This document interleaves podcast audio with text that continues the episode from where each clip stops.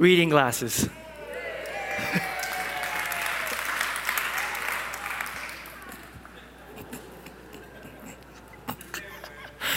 I wish you guys, those of you sitting up front, I wish you would have seen the, the hands raised high among our elderly saints. I have joined the club. I have joined the club. There I go. Oh, well, thank you, Dan, for that. I used to wear glasses. Actually, I still do at home. It's just uncomfortable times. Okay, so we'll see how this goes today, okay? So, first Sunday. So, we'll see how it goes. I wanted to uh, first and foremost welcome some of you uh, that are here for the first time. Um, it's always a joy for me when I get texts or emails from folks in our church saying, I'm bringing some friends with me to church. I want to continue to encourage you guys to do that. Make this a space in which you could invite your family and friends and coworkers and neighbors to come and hear the gospel and be a part of what our church is about. So, for those of you that are here for the first time, again, a warm welcome. We're so glad you're here. Um, secondly, I also wanted to just briefly mention Again, just as a way of thank you, our staff has done an amazing job of cooling this space down on Sundays so we can come and worship somewhat comfortably. So, can we give them a big, big, big hand as well? Thank you guys for doing that. Thank you so much for doing that. Thank you so much for doing that. So, we're on this series and we're continuing this series. And I've been doing some research in terms of stillness and silence and solitude. And I came across this interesting tidbit did you know that the quietest space or room in the world, but they're most recently, according to Guinness Book of World Records, does anybody know? Is the anechoic chamber. I think I said that right. In Orfield Laboratories in Minneapolis, Minnesota. This is a room that is made of one foot thick concrete walls and three foot thick fiberglass acoustic wedges and it absorbs 99.9% of sound. The only thing you could hear in this space, check this out, is your heart pumping, your blood circulating, and your lungs breathing. Reminds me of Acts 17 when Paul says, In him we live and move and what? Have our being. The people that work there say, they warn folks who visit, that more than 10, 15 minutes, most of us are disoriented. There's a picture. Because the silence is so deafening.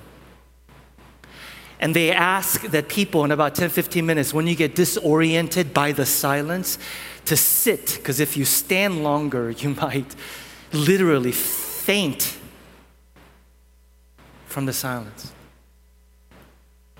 Michael Emerson, I'm thinking about visiting next time I go up to Minneapolis. The psalmists in the Old Testament didn't have these chambers to retreat to, so you know what they did? They retreated to God. There are all these metaphors the psalmists talk about in the Psalms where they refer to God as my fortress in times of need. He is my what? Does anybody else? Shelter of the Most High. My favorite, my favorite of these is actually Psalm 32, 7, where it says, You are my, say it with me. Say one more time. You are my what? Hiding place. You'll protect me from trouble and surround me with songs of deliverance. Church, did you know that God is singing songs of deliverance all around you? At all times.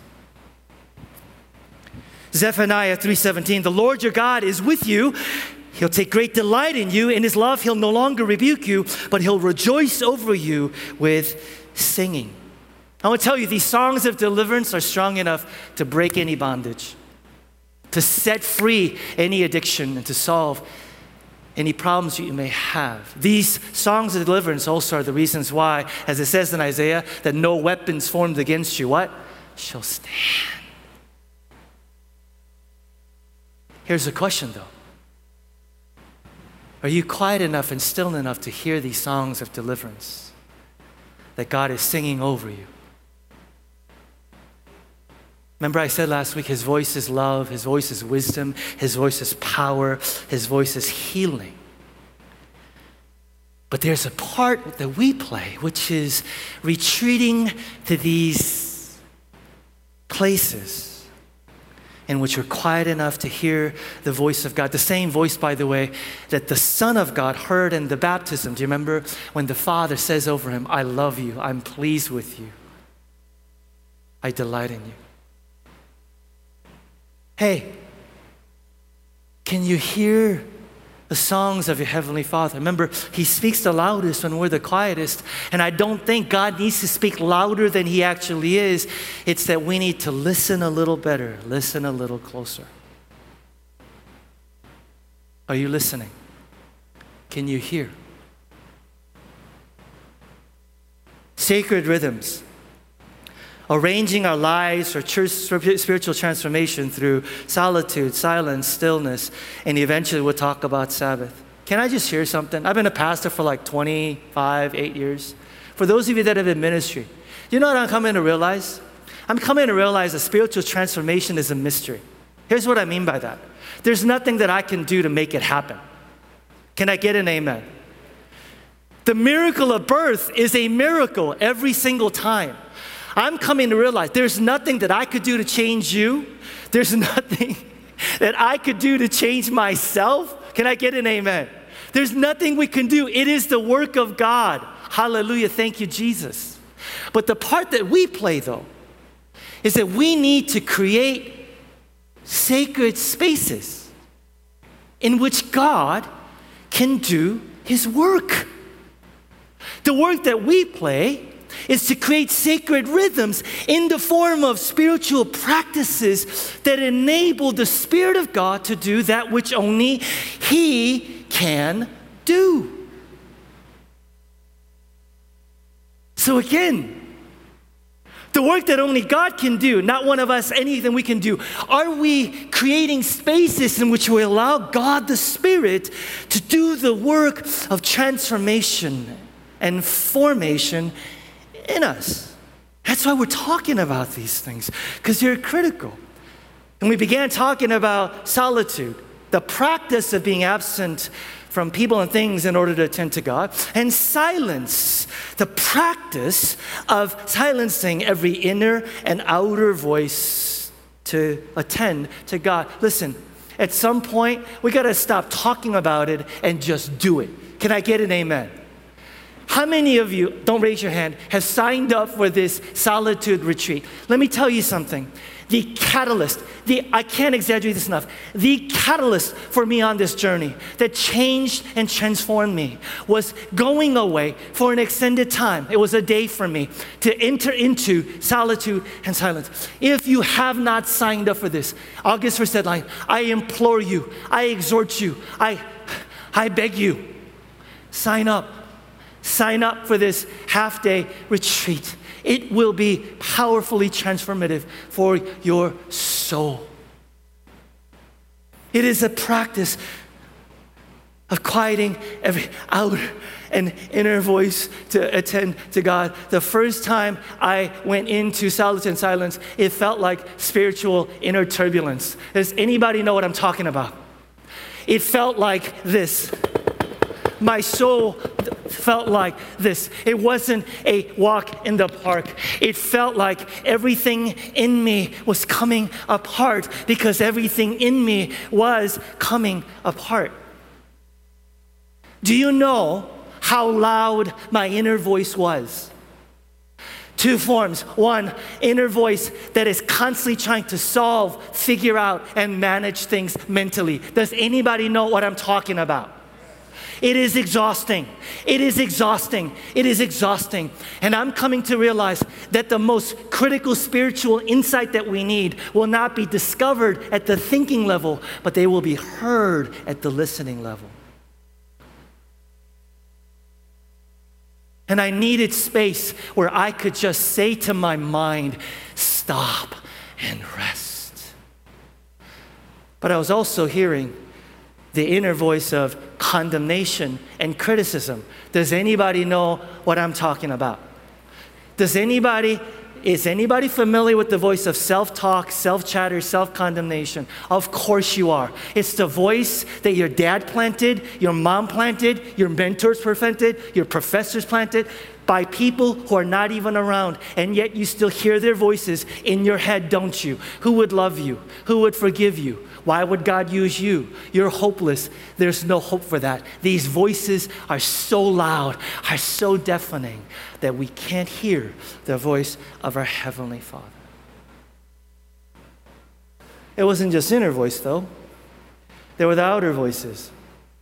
I'm just going to say it. Some of us are on a journey that's making us less and less real and more and more phony. Why? Because we're living a lie. What do I mean? You're living a lie. Because your entire identity and significance and worth is wrapped up in what people say about you, what you do, and what you have. And when I entered into silence, silence, stillness, I came to grips with just the extent to which I was controlled by what people thought of me. I was controlled by what people were saying about me. Can I just say something? And if this resonates with you, say amen. Your worth and your value are eternal, uncompromising. They are settled once and for all by the cross of Jesus Christ. And we do not negotiate our worth with anybody. Can I get an amen? We don't. But we try all the time. So there I was. Inner turbulence as Henry Nouwen says, the seductive, powerful visitors pounding on the door of my heart do something, be something, hear their voices. And I had to endure the disorientation and the turbulence until the calm and the stillness and the quiet came. I had to stay in my inner cell until the pounding of these voices eventually didn't go away, became a little bit dimmer, a little bit dimmer, a little bit dimmer.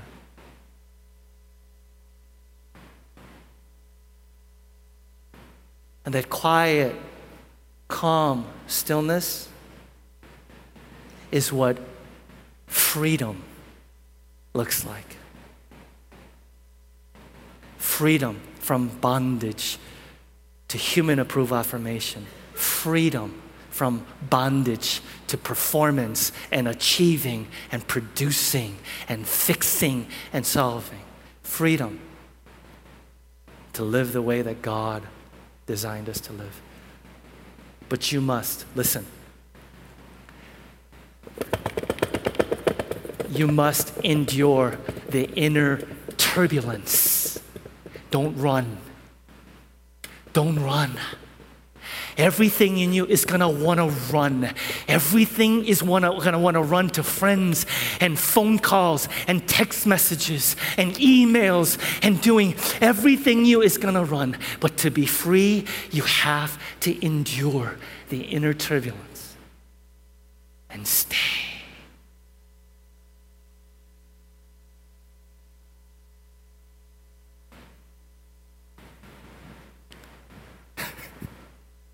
Am I making any sense?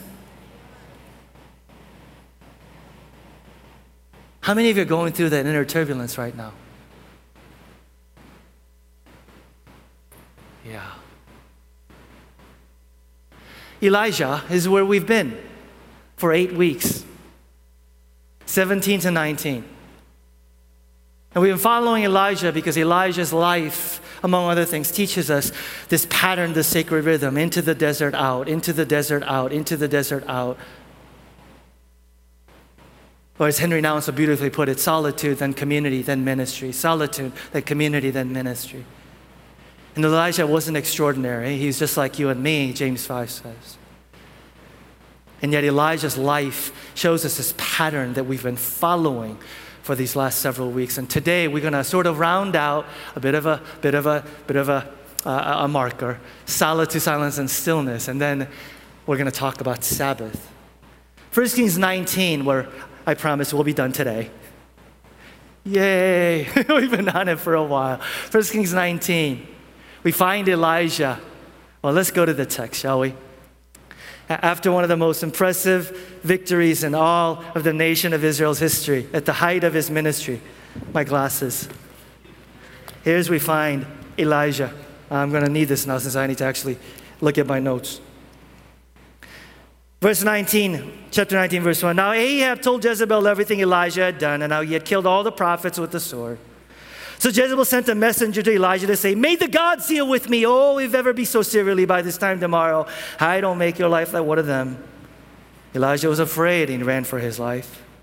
When he came to Beersheba in Judah, he left his servant while he himself went a day's journey into the wilderness. And he came to a broom brush, sat down under it, and prayed that he might die. I've had enough, Lord, he said. Take my life because I'm no better than any of my ancestors. And he lay down under the bush and fell asleep. All at once, an angel touched him and said, Elijah, come on, get up and eat. He looked around, and there by his head was some bread baked over hot coals and a jar of water. He ate and drank and then lay down again. Angel of the Lord came back a second time and touched him and said, Get up and eat, for the journey is too much for you. So he got up and ate and drank. And strengthened by that food, he traveled 40 days and 40 nights until he reached Horeb, the mountain of God. And we talked about how Elijah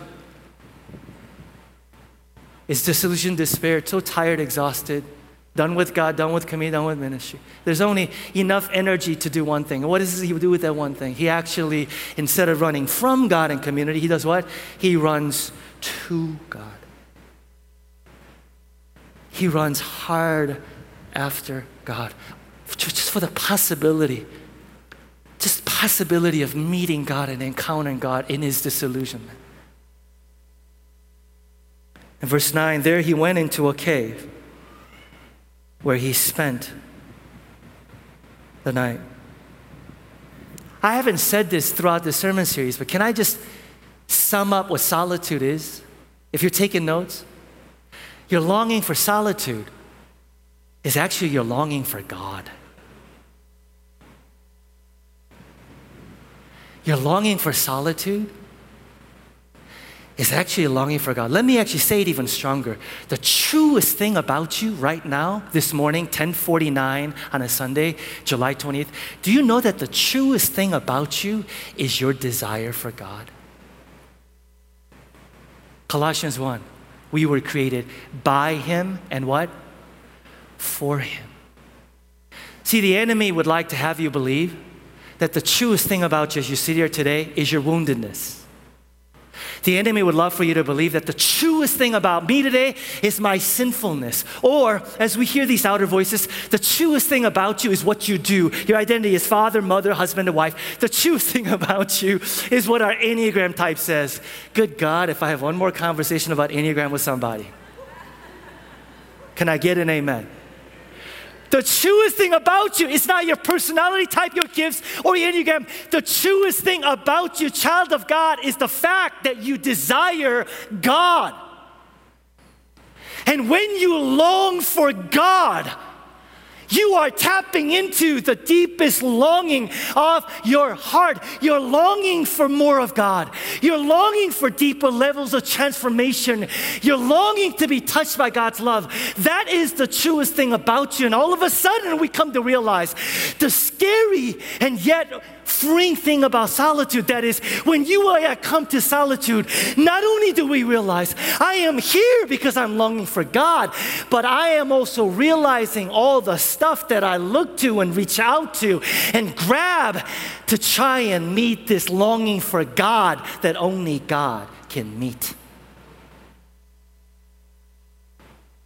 In solitude and silence, we come to grips with the fact that the noise, the activity, the performance, and the conversation, so much of it is the fact that we try so hard to meet this desire that God says, I put it there for me. Now, here's the amazing thing. And if this blows you away, say amen, clap, wave, do, do something. If there is even a hint of, I need God and I desire God in my life, we are just simply responding to God who's already at work within us. 1 John 4. If we love God, it's what? Because He what? First loved us. If we seek God, it's because what? We're responding to a God who said, I came to what? Seek and save that which is lost. If we search for God, we are simply responding to what? A God who has been searching for us. Is this good news to anybody? Is this good news to anybody? Nothing in the spiritual life originates with us, it all originates with God. Hallelujah. Thank you, Jesus. So if you're sitting here and you're not a Christian, if there's even a little bit of, I need God, I desire God, that's God who's been at work in your life. Somebody, one person, Kimmy clap to that. That is amazing news.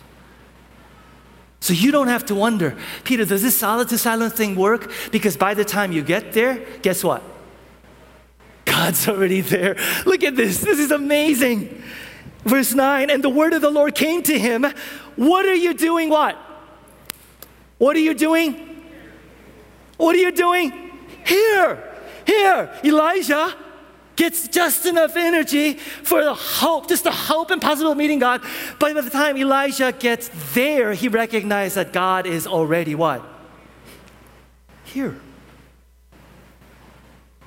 How amazing is that? Is that amazing to anybody? That when we enter into silent solitude, we don't have to go, Are you there? Are you going to be there? Can I? Uh, God's already going, What are you doing here? Oh. I mean, you, you've been there all along, God? Well, yeah. Well, yeah. Man, some of How do you read that question? What are you doing here, Elijah?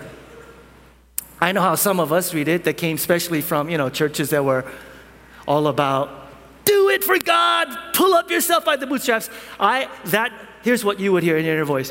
What are you doing here? Or, oh, what are you doing here? Are you so weak? I mean, what happened to 1 Kings 18? I don't hear either of those. You know what I hear? I hear an invitation. Well, how do you know? Because whenever God asks you a question, it's never to get information, but it's to give information. Where are you, Adam? Genesis 3. You think God doesn't know where Adam is? Where are you? Why are you here, Elijah? The amazing thing about God is he invites Elijah to come to God it's an invitation to come to God with all his junk. What do I mean? He invites Elijah to come to God with the good, the bad, and the ugly. And Elijah does. There's an amazing amount of self disclosure, disclosure that Elijah exhibits. Look at verse 10. He replied, I've been very zealous for you, Lord. The Israelites have rejected your covenant, torn down your altars, and put your prophets with a sword. And I'm the only one left. There's the good. I've been zealous for you, Lord. Anybody? Anybody here this morning saying, God, I've been so passionate, zealous for you? Anybody? The good. He brings that. Then he brings the bad too, which is a totally distorted perspective. Can anybody relate to a totally distorted perspective of God and life? Yes? Yes, of course you do. I'm the only one left. God goes, actually, there's like 7,000 people who've not bowed their knees to the idol. And then there's the ugly. Just take my life. I am done. Here's Elijah, disillusioned, distorted perspective, faith at an all time low. Till some of us go, Well, you can't go to God. And God goes, Actually, come just as you are. Because I could handle it. Some of us have such enormous egos. We actually believe that God can't handle the good and the bad and the ugly, so we actually have to sanitize ourselves before we go to God. What does God do? What does God do? God says, No, come with the good, the bad, and the ugly. Can I tell you what solitude, silence is? It's simply being with God with whatever is true right there in that moment. Can I say it again? Actually, I know it's hot in here, so let's get hotter. Say this with me. Solitude is simply being with God with whatever is true right there. That's what solitude is. We don't just bring our presentable parts to God. we bring our whole selves to God. We bring good, bad, and the ugly. So if in that moment the good is God, I've got much to celebrate. How many have much to celebrate these days? Yeah? Then we come to God with, with celebration of joy. God, thank you so much for that. Thank you so much. Hey, for prayers and the ways you're at work. But also means we got I'm God with the with the bad and with the ugly. That means sometimes we come to bad, come to God, maybe grieving and mourning losses. How many of are in that space? Sometimes we come to God, that means in our oh, painful loneliness. Sometimes we come to God with uh, levels of anger and bitterness and resentment that we didn't even realize it was there. And sometimes we come, God, with these unanswered questions, God, that I've had for like weeks. A solitude is simply sacred space in which you and I come to God with whatever is true. And we sit with whatever is true trusting that just as God met Elijah just as he was, that God would meet Elijah just as we are. And I, have been saying this for a week, so I'm just going to say it one last time. If you get it, I pray you get it. If you don't, I'm going to keep saying it. The only way you, you and I would encounter the unconditional love of God, which is central to the gospel, is that we get into the practice of coming to God as we are. Because the moment we go, God, I'm going to sanitize, I'm going to clean myself, I'm going to do all these things, before I could come to God, it no longer becomes unconditional, it becomes conditional. Because it becomes conditions of, am I right? Am I right? Am I right? And if you're not a Christian here today, I just want to tell you something. And if you are a Christian, I hope you never get tired of hearing this. The centrality of the gospel says God doesn't come to us and say, I need you to make yourself presentable before God, then God will accept you. The gospel says Jesus Christ did everything in his life, death, and resurrection to make us acceptable before God. And it is by placing our faith and trust in him uh, that God accepts us as we are, then begins to work in us and make us more like him him. Yeah, yeah, you could clap to that. So if you're not a Christian here today, maybe this is the day that you make the decision. God, maybe I need to surrender my life to you. Maybe this is the day I accept the gift of grace in my life. No longer try and earn it. And I don't know, if the Spirit prompts, I might give you an invitation to do that at the end of the service, to say yes to that.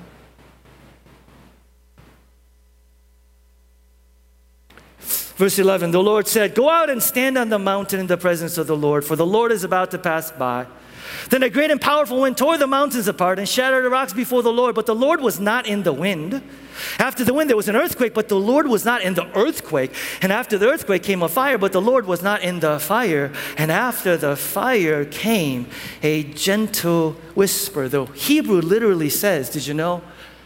Gentle whisper literally says the sound of sheer silence. The sound of sheer silence. Do you realize that God often comes to us in ways that we don't expect?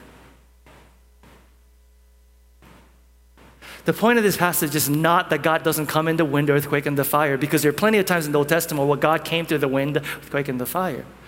The point is, listen, the point is Elijah is expecting God to come in the wind, earthquake, and the fire. He is expect, and yet God comes in the sound of sheer silence. And in that sound of sheer silence, he encounters God and is transformed. Do you realize that you and I often miss God because He doesn't come to us in the way that we expect? And yet, do you realize that the most transformative moments in your life came because God came in the ways that you didn't expect? Let me ask you a couple questions. How many of you, how many of us encounter God through failure and not through success? And yet we keep expecting God to come through success and not failure. How many of us encounter God through some difficulties and hard times and not when things were going really, really well? Anybody? Anybody? Yeah, yeah, yeah, yeah, yeah. How often does God come to us in ways we don't expect? So, why is it that some of you guys are expecting God to come to an open door when God might be coming to you, hello, through a closed door?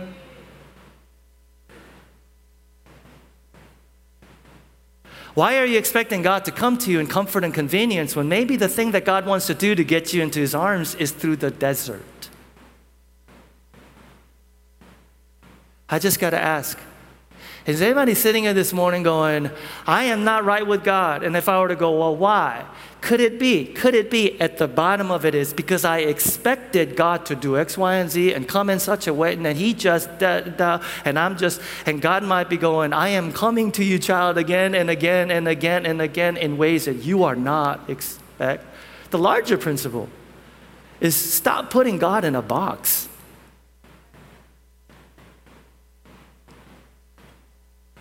I got a gift to a suit store called Indochino. Does anybody know Indochino? Okay, it's a, it's a men's suit store. Okay, so I got a gift for, you know. Well, y'all looking at me funny. Y'all like, who does that? Well, some people do, okay? So I got a gift, and so I got, went to go get a, a custom jacket made, okay? Do you know how long the appointment took? I thought, I thought, I'm a pretty small guy. It'll take like five minutes to measure, right? And we're boom, boom, bam, bam, I'm out of there, right? I'm out of there. Do you know how long the appointment took? An hour. Do you know why? The measurement didn't take very long. The measurement actually took about 10 minutes. You're this height, you know, I think you're about 5'11 and you're about 100, you know. That was for my wife, who was convinced that I'm 5'8. After the 10 minutes appointment, the consultant came, he sat down, he's like, Have a seat, Mr. Hong. Uh, so let's talk about your jacket. Uh, so, what kind of lapel would you like? I don't know. A lapel looking lapel? No, no, no, no, no. Catalog. Here, five different styles of paddle, uh, uh, uh, lapels, going from this narrow to that narrow to that narrow to that narrow to that narrow. Oh, good. Okay. Uh, the, the middle one? Okay. Now let's talk about buttons. What kind of buttons would you like? What kind of buttons would I like? Uh, okay, catalog. 30 different kinds of buttons, different shapes, different colors, different holes. Next, would you, would you like the back flap cut two ways or one ways? One is European, the other is American. And it went on and on and on. As I'm sitting there, as a preacher is wont to do, and I started thinking, maybe we do this with God.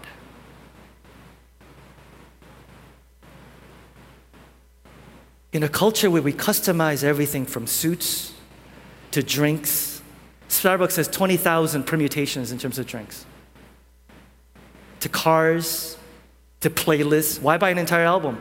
I only want those two songs even babies these days, we are customizing everything to suit our needs and our preferences. Church, a little uncomfortable right here. Maybe we do that with God. Maybe we customize God to fit our needs, and the product is a God who walks and talks a lot like us. And instead of having God create us in His image, maybe some of us create God in our image to which you go, well, what's wrong with that? I'll tell you what's wrong with that. It may get rid of some problems, but that God that you created and customized to fit your needs, listen please, will not heal you of your addictions, will not set you from your bondage, will not be able to transform you, and that God will not overcome the inner voices of condemnation. Oh, some of you are tracking with me. Some of you are tracking with me. Listen carefully. That God that you created to suit your needs, might be a comfortable God, but that God will not transform you. Look what 1 John 4 says. This is one of my, 3 says, favorite passages. This is how we know that we belong to the truth and how we set our hearts at rest in His presence. How many of our hearts are restless? How many of our hearts are restless, are rest in presence? Verse 20, whenever our hearts condemn us, for God is greater than our hearts and He knows everything. The only God that can the only God that can overcome the condemnations of your heart has to be a God who is greater than your heart. The only one that can silence the voices of you're worthless, you're condemned, you're judged is a God with enough authority to be able to say to that heart, there is no condemnation for those who are in Christ Jesus, and nothing will be able to separate you from the love of God that is in Christ Jesus. Can I get an amen? If your God is a product of your heart that you customize, how does that God overcome the condemnations of your heart? The deepest needs of our hearts, I've been saying this for years, is a God who is not the product of our hearts. I love C.S. Lewis's language, the, an untamed God. Is he safe? No, of course he isn't safe. But he's good, I tell you. He's the king. I don't care how long you've been coming to church and how well you think you know the Bible. Your heart will not be transformed until you see God as He is.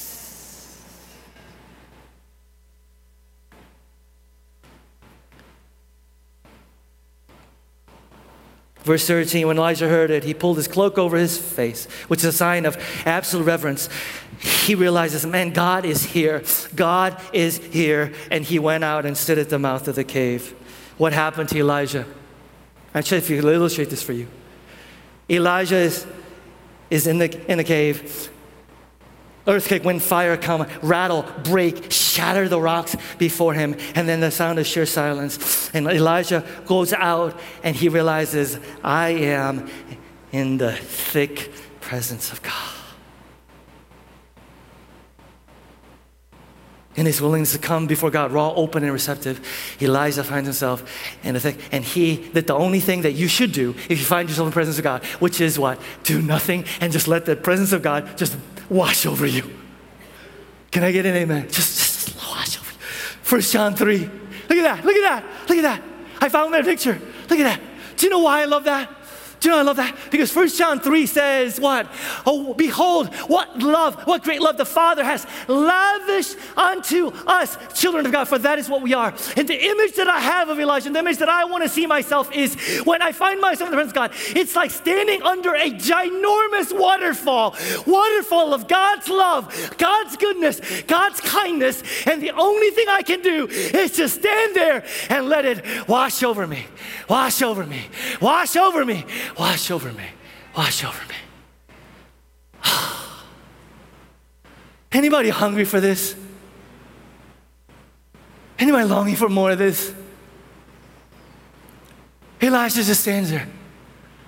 Elijah just stands there. He just, he just lets the presence of God in sheer silence just, just wave after wave, just wash over him.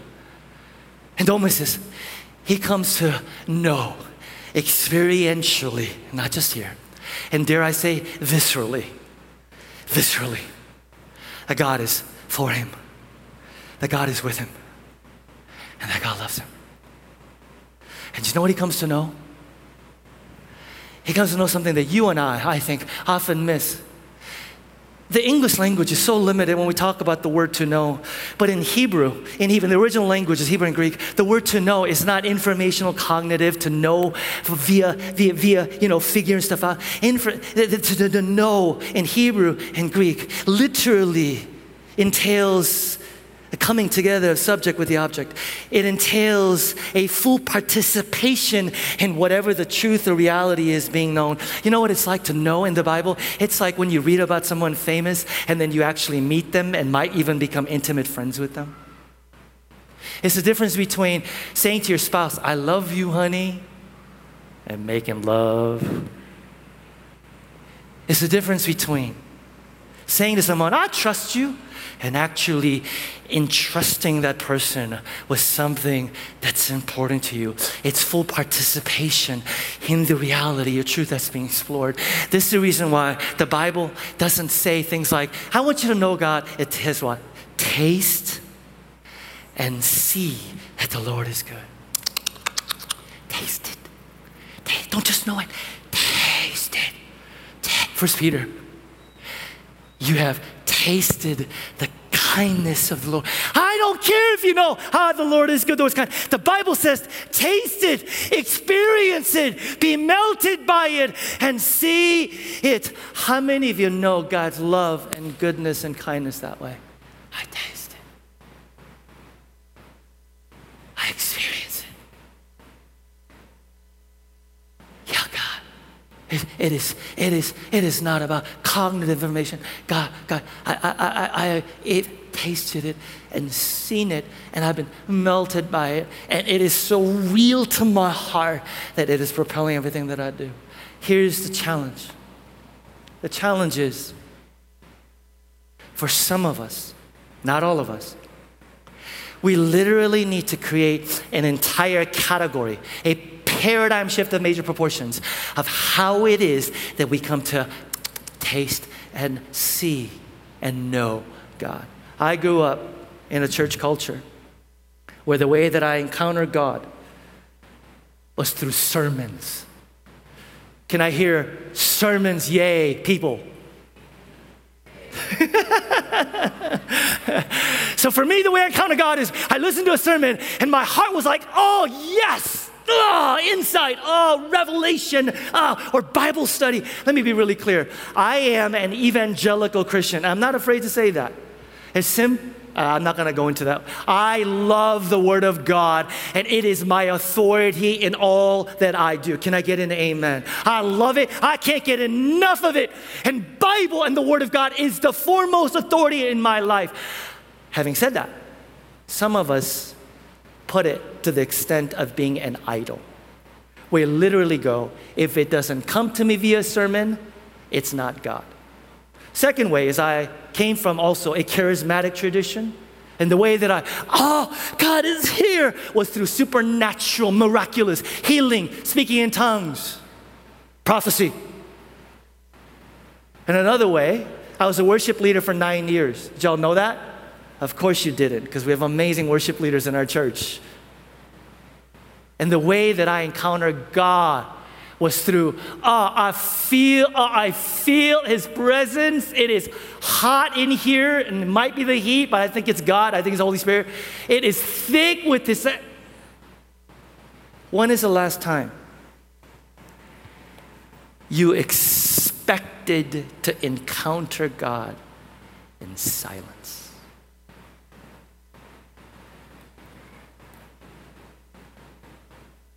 When is the last time?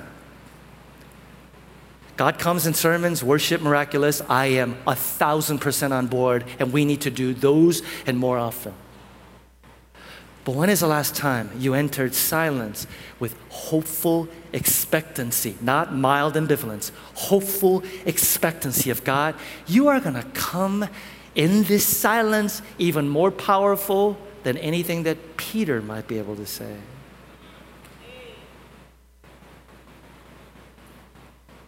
You see where we're going with this?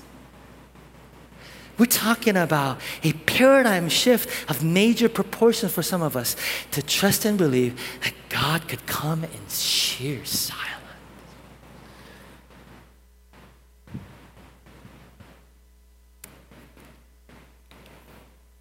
Almost done. Verse 13. Then a voice said to him, what are you doing here, Elijah? You know, I love how the Bible sometimes like repeats itself over and over again. So I don't actually mind the fact that I am a repetitive preacher. Anyway, so verse 14. He replied, I've been zealous for the Lord God Almighty. Israelites have rejected your covenant, torn down your altars, and put your prophets out with the sword. I'm the only one left, and now they're trying to kill me too. Translation Lord, if you lose any more prophets, you're going to be out of business. The Lord said to him, Go back to the way you came and go to the desert of Damascus. When you get there, anoint Hazael king over Syria, anoint Jehu son of Nimshi king over Israel, and anoint Elisha son of Shaphat from Abel Meholah to succeed you as prophet. What is God doing? God is giving Elijah guidance about what he is to do next. Can I just say this? Solitude and silence is not just for us but it is so that we will be equipped, rested, reoriented, recalibrated for the ministry that God has for us. It's never for us. God says, I've got some things for you to do still, Elijah. But now I want you to do it as an overflow, not to prove yourself, not to find significance. No, as an overflow. You know, I just, one real quick thought and then we're to move on. I, I, I realize we live in a culture where everybody has something to say, but very little of it is worth listening to, including us Christians. So I'm just thinking maybe the best way for the world to get to listen to us is for us to do more of listening to God. Because then I think we might have something worthwhile to say. Can I get an amen? Can I get an amen? So before you post something on Twitter and Facebook, before you think into the cyber world because it's so worth hearing, maybe, just maybe, pause and go, is this from God? And is it worth hearing? So I don't add to the noise pollution. Can I get an amen? Yeah, verse 17. Jehu will put to death any who escaped the sword of Hazael, and Elisha will put to death any who escaped the sword of Jehu. Yet I reserve 7,000 in Israel, all whose knees have not bound to Baal, and whose mouths have not kissed him. In solitude, we get what Elijah gets, which is perspective. Can I get an amen for perspective? Elijah's like Jezebel and Ahab, if you'll just get rid of them. And God's going, Elijah, how small is your God? I'm the only one left. Elijah, Elijah, Elijah. And in silence and solitude, the air clears and we get perspective. Hello, anybody. First of all, I get perspective. I get perspective. I get, listen, I get perspective that regardless of who is in the White House, God sits on the throne. Okay, I thought I was going to get a bigger, bigger, regardless of who says what. I believe that God sits on the throne. He is in charge of history. He is in charge of the universe. That doesn't mean we sit still and do nothing. It means that we do work empowered by this truth. So we don't just survive in ministry, we thrive in ministry. And God's going, You're not the only one left. You're not doing the work. I've been doing fine just before you came along.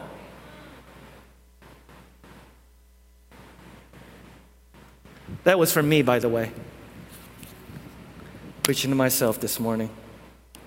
I'm going to I'm gonna amen all by myself. Okay, verse 19. So Elijah went from there and found Elisha, son of Shaphat. He was plowing with 12 yoke of oxen, and he himself was driving the 12 pair. Elijah went up to him and threw his cloak around him.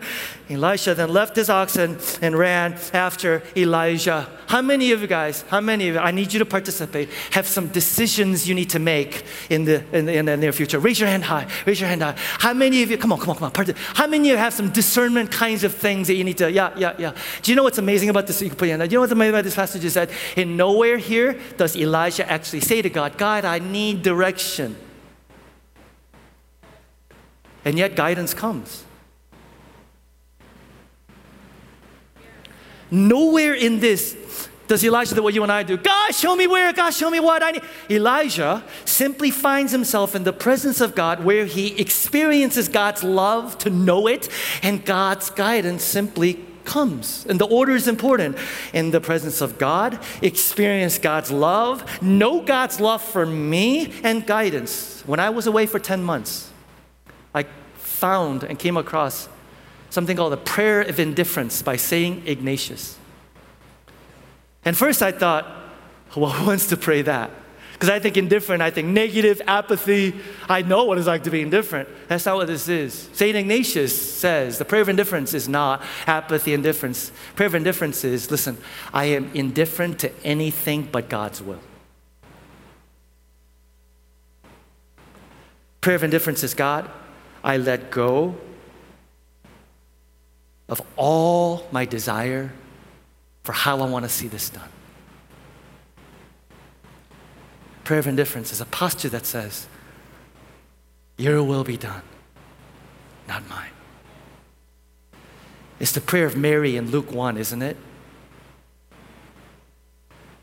A teenage girl prays the most powerful prayer where she says, What?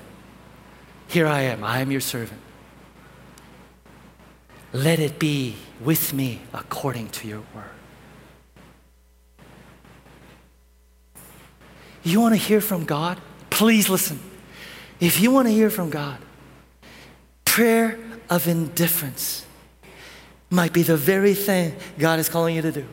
God, about my future, where I want to work, where I want to live, who I want to marry, what I want to do, my degree. God says, get to a place where you can say, I am indifferent to anything but your will.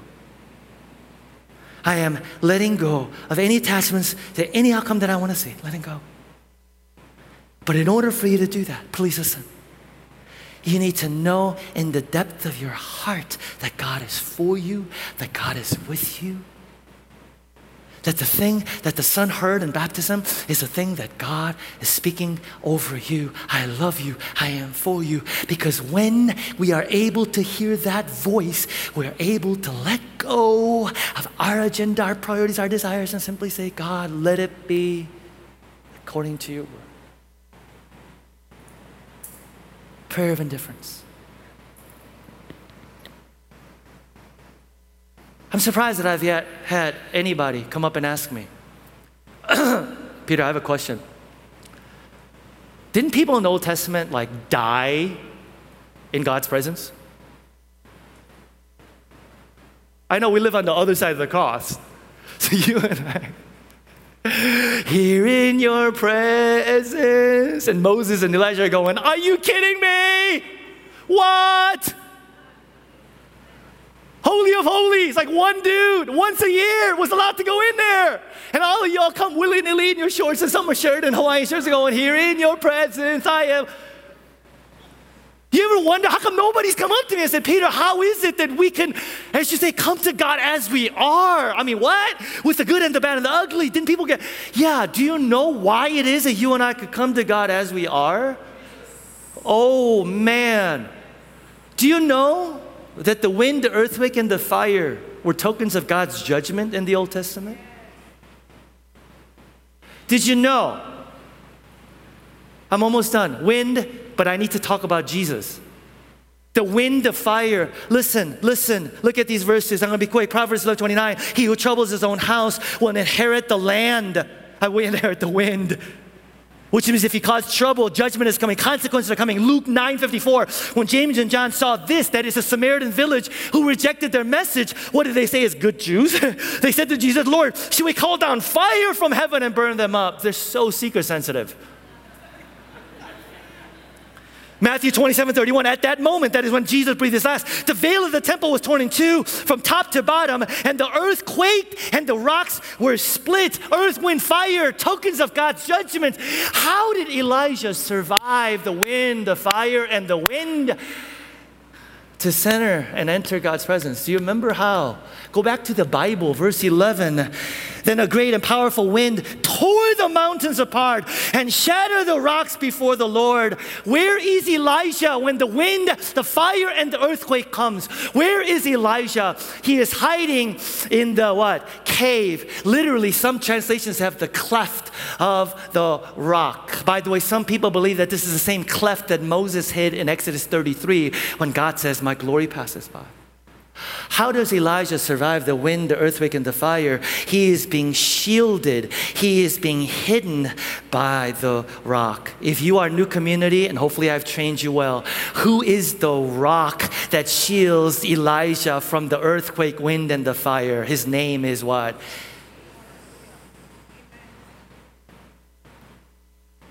Oh man. Can you just say Jesus without your heart wanting to? Because look at what Paul says. Kevin, come on out, please. 1 Corinthians 10 14. And they all drank the same spiritual rock, for they were drinking from a spiritual rock which followed them. And the rock was what? I'm going to uh, amen all by myself. Jesus Christ, the rock that took the earthquake and the wind and the fire. Jesus Christ, the rock, my hiding place that hides me from God's judgment so I can come in my shorts and t shirt and say, I am in your presence. Wow, you guys. Wow. Wow. Jesus himself says, I didn't come to bring judgment. I came to what? Bear judgment. Do you know why? I'm getting emotional. Do you know why you and I can come into his presence? Because God says, what? By my transgressions, by your trans, by our transgressions, by his stripes we are healed. The wounds, the wounds that punished him is the very thing that brought us peace. Don't you understand? Jesus was torn so that we could be made whole. Jesus endured the wind of God's judgment so that we could hear the gentle whisper. That's why author of Hebrews says, we have a high priest who has entered heaven so let us enter his throne room with confidence. For there we will find mercy and grace in time of need. Quit hiding from God. Hide yourself in God.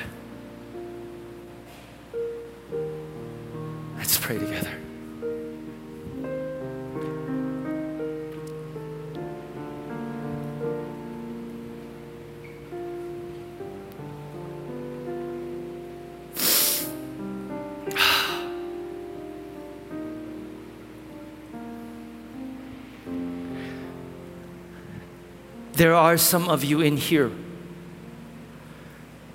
who've never made a decisive, it sounds repetitive, but a decisive decision to say, I surrender and I follow. And today is the day. All along, you've been coming here collecting the dots. Maybe today is the day that you connect the dots. I'm not going to ask you to do anything like raise your hand or stand up or come front. I am simply going to ask that in your heart, right where you're seated, if God has been speaking to you and He's saying, I love you, I died for you, I rose again for you, I am for you. In your heart of hearts, it's a simple act of surrender that's lived out in our lifetime, but it begins at the moment of saying, I no longer want to be in charge and control my life, I want to give it to you. In this moment, as we pray, simply say that prayer to God. You took the wind and the earthquake and the fire, uh, the judgment and the condemnation that I deserved, so that I can know you. That's gospel truth. Say, I want to know you. I surrender my life to you. I'm done living life my way. Help me. The next challenge is for those of you, and, and I'm going to simply ask pastoral staff, Susie, Ruth, and Constance, Ladies, if you guys could maybe stand up here like we did last Sunday by the cross, near sort of cross. I'm telling you right now, some of you, your hearts are like wanting to burst because of the reasons, the following reasons. Number one, it's been so long that you have longed for God. It's been so long, your soul feels so dry. Your, feel, your soul, the last time you experienced encounter presence of God, you can't remember. And you came in here and this morning, you feeling this faint desire that says, I need more of you, I need more of you, I need more of you. Then there's some of you who have discernment decisions to make about where to go, what to do, so on and so forth, and guidance has not been coming. And maybe it's because you have not gone to the posture of saying, God, I'm indifferent to anything, anything but your will. And you need some help in praying that with somebody. I'm trying to train us, church, to be better at this. So, in the middle of this song, you don't have to wait until it's over, in the middle of this song, as the worship team leads us, and this God is here familiar tune. If you know it, just close your eyes and just sing it. I want to just, I just want to invite you. Hey, come up for prayer. Come up for prayer. Okay? These folks up here love you. They want to hold you. They want to pray for you. They want to pray with you. Just come up. Just come right up. Right up. Need healing? Come right up. Come on. Okay? Just come right up. Come right up as we're saying this song. And please, please, please don't walk out of here if you walked in here saying, I just, I just want some prayer, I just need some prayer. So, Jamie, please lead us and remind us this truth. We don't have to ask, we don't have to beg, we don't have to manipulate.